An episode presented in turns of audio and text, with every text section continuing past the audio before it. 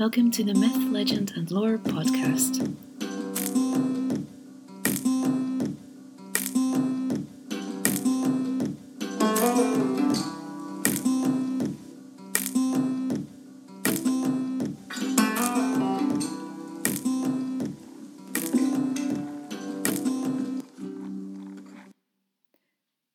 The Völuspá is the first and possibly the most well known poem in the Poetic Edda, which is a collection of Old Norse poems that are a main source of the myths. Originally, the poems would have been recited at feasts or gatherings, where skalds would recount these tales of the gods, the heroes, and their deeds from generation to generation.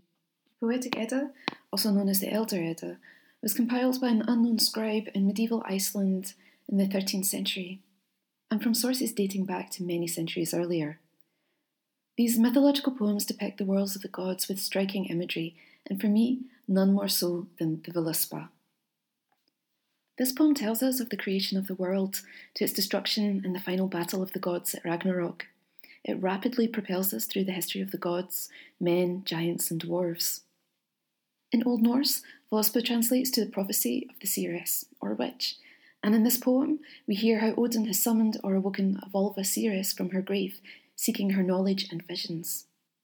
In Norse mythology, Odin, often called the Allfather, is the god associated with war, death, and the battle slain, his whole Valhalla, magic, poetry, and wisdom. In his never ending pursuit of knowledge, he sacrificed his eye and even hung himself from a branch of Yggdrasil for nine days and nights in order to learn the secrets of the runes. The seeress begins in the past about the creation of the world and how the gods made it out of the giant Ymir's body. She speaks of the world tree Yggdrasil, the war between the Aesir and the Vanir, and the origin and names of the dwarves, and the wise women called the Norns who carve men's fates and determine their destinies. The seeress then begins to tell Odin of the destruction of all things, the final battle that will see the gods face their doom at Ragnarok. As the poem concludes with the seeress revealing her vision of the rebirth of the world and the peace that it now knows, the final stanza leaves an unsettling image with the reader, which in one translation reads There comes the dark dragon flying from beneath the glistening serpent from Nidafels. On his wings bears Nidhogg, flying over the plain a corpse. Now she will descend. I have copies of the Poetic Edda by Professor Carolyne Larrington and Dr. Jackson Crawford, and they are simply outstanding. And I'd also direct listeners to the Northern Myths podcast, as Luke and Dan are doing a phenomenal job at looking at the poems from an archetypal perspective. I really do urge listeners to read the Völuspá if you haven't already. There's a couple of reasons why I find it so fascinating, one being the creation myth, which goes a little something like this. In the beginning there was Ginnungagap, the great void, the bottomless abyss. To the north was the dark and misty realm of Niflheim, covered in ice and snow, and from its heart ran eleven rivers. South of the void was Muspelheim, molten, fiery, and glowing, ruled by the giant Surt. From fire and ice, Ymir the frost giant was born and said to be evil. As Ymir slept, his sweat created a man and a woman, and from his legs a son, and he became known as Aurgelmir, the father of giants.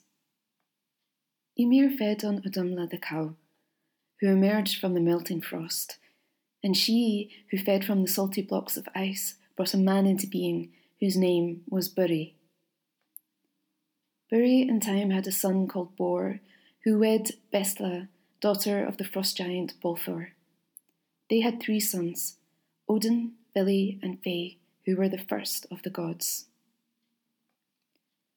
The sons of Bor grew to despise the brutal nature of Ymir and his frost giants. They killed him, and from his body formed the world. Ymir's flesh became the earth, his blood the seas and rivers and lakes, and from his broken bones the mountains, rocks, and stones. Then Ymir's skull rested on the four corners of the earth and became the sky. Taking sparks from the fires of Muspelheim, the gods threw them up into the sky where they became the sun, moon, and the stars. The earth, Midgard, was round and lay within a vast sea. The gods then breathed life into an ash and elm tree and made the first man called Ask and a woman called Embla, giving them understanding, movement, hearing and sight, and hearts, and the realm of Midgard to live in. From Ask and Embla, all races of men are descended. Then the sons of Bor built their own realm and called it Asgard, a wondrous place of green plains, and stood there the halls of the gods, and the hall of the slain, Odin's Valhalla. And between Midgard and Asgard was Bifrost, the rainbow bridge. Central to all of this is the mighty ash Yggdrasil, the world tree. There are three women, the Norns, who weave and seal the fate of all beings and dwell at the roots of Yggdrasil. Deeper than that is the well of Mimir. Upon the grass that blankets the ash, the gods gather to discuss all the nine realms. Yggdrasil soars above all of creation, with roots stretching into Asgard, Jotunheim, and Niflheim. On its branches sits a hawk and an eagle. Deer leap within it and eat of Yggdrasil's leaves. A squirrel scurries about its trunk, and a dragon gnaws at its roots. It is the centre of the cosmos, the giver of life. Another reason is, of course, Ragnarok. And a quote from a much loved book that I own reads An axe age, a sword age, shields will be gashed, there will be a wind age and a wolf age before the world is wrecked. With every podcast, I would like to close with a story or a piece of mythology, legend, or folklore. And today I would like to read a section from a short story that I think really does talk about Ragnarok rather well. And to set the scene, imagine this tale um, being told to a group of strangers, each seeking warmth from the fire and comfort from the storm that has run their ship aground on the shores of medieval Iceland and into the house of an old man. I can see by the look on your faces you need something to warm the blood, to light a fire beneath your skin. Your hands. He nodded at the men sitting like hollowed out tree stumps, and the woman whose skin was paler than snow. Your hands have been put to work for many things. Good, good, strong hands. But see how your fingers tremble?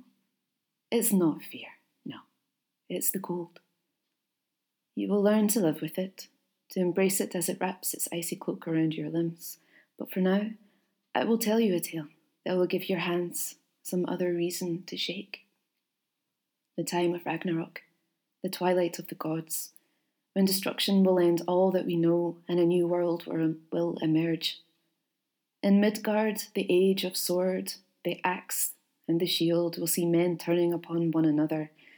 Fathers will slay their sons, women will desert their men, this is the time of the Fimbulvetr, the harshest and most cruel of winters, when the sun will not penetrate the storms of snow and ice. The earth will begin to shake and tremble, the sons of Loki will awaken, and side by side Fenrir and Jormungand will release their fury.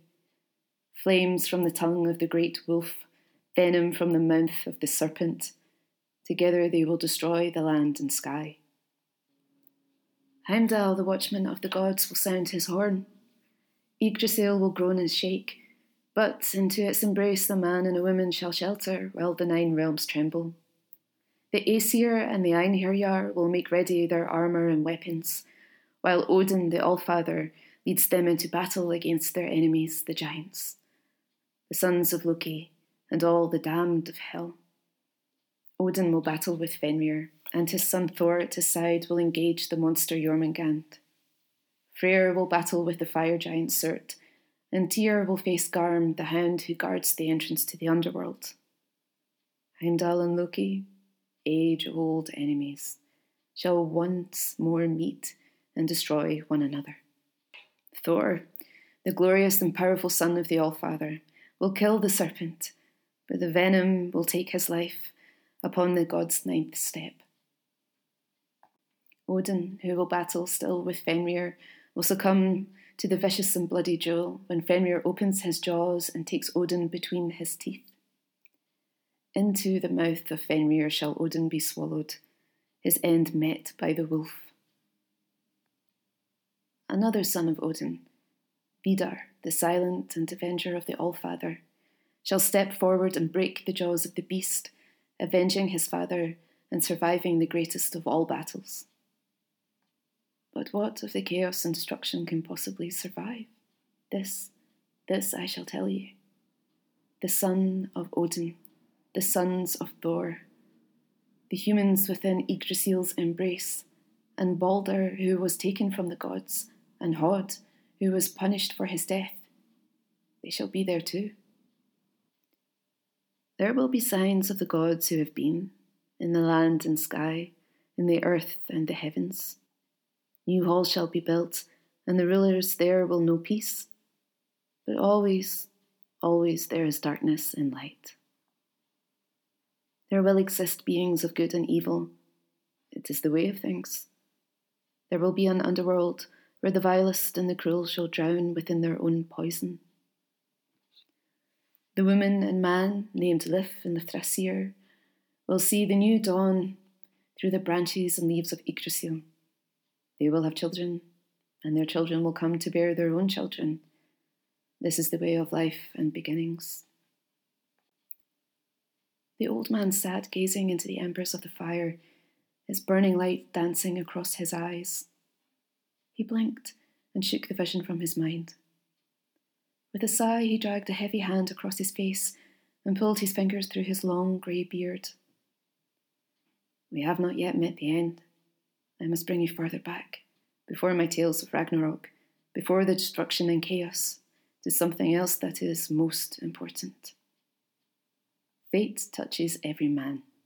We must face it with honour so that we might join Odin and his warriors in the hall of Valhalla. Fate cannot be changed. It cannot be ignored. It is fate who will reveal its lessons in the tales I now recite for you.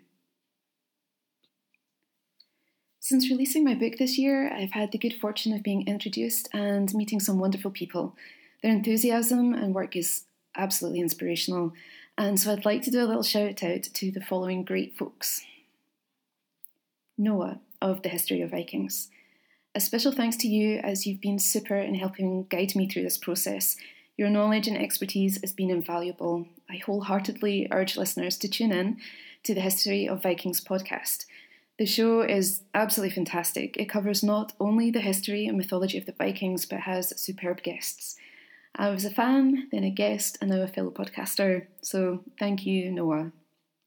As I mentioned earlier in the episode, please check out the phenomenal work of the Northern Myths podcast. You will not be disappointed, and your mind will absolutely be blown. I had a wonderful time with Luke and Dan in an episode a few months ago, and they've just had a number of wonderful guests on their show. Lee Accomando of the Viking Age podcast. Thank you, Lee, for taking time to email me, and it all started with me listening to your show. You encouraged me to reach out, and it was brilliant advice. And please keep up the amazing work in your podcast, it's just superb. Fjorns Hall this is an exceptional podcast looking at the history and culture of the medieval North.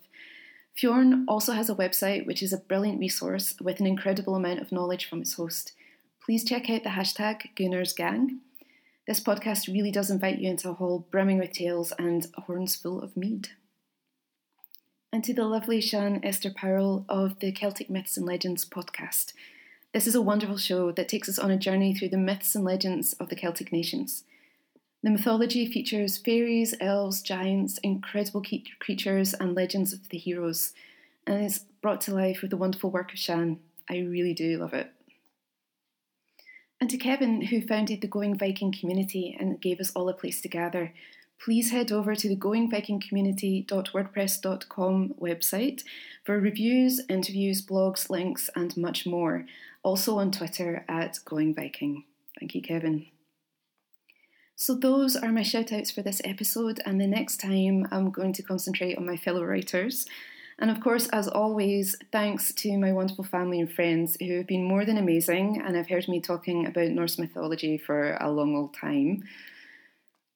As always, you can reach me on Twitter on at Laura Myth, um, also on Facebook, or you can email me, and that is mlegendlore at gmail.com.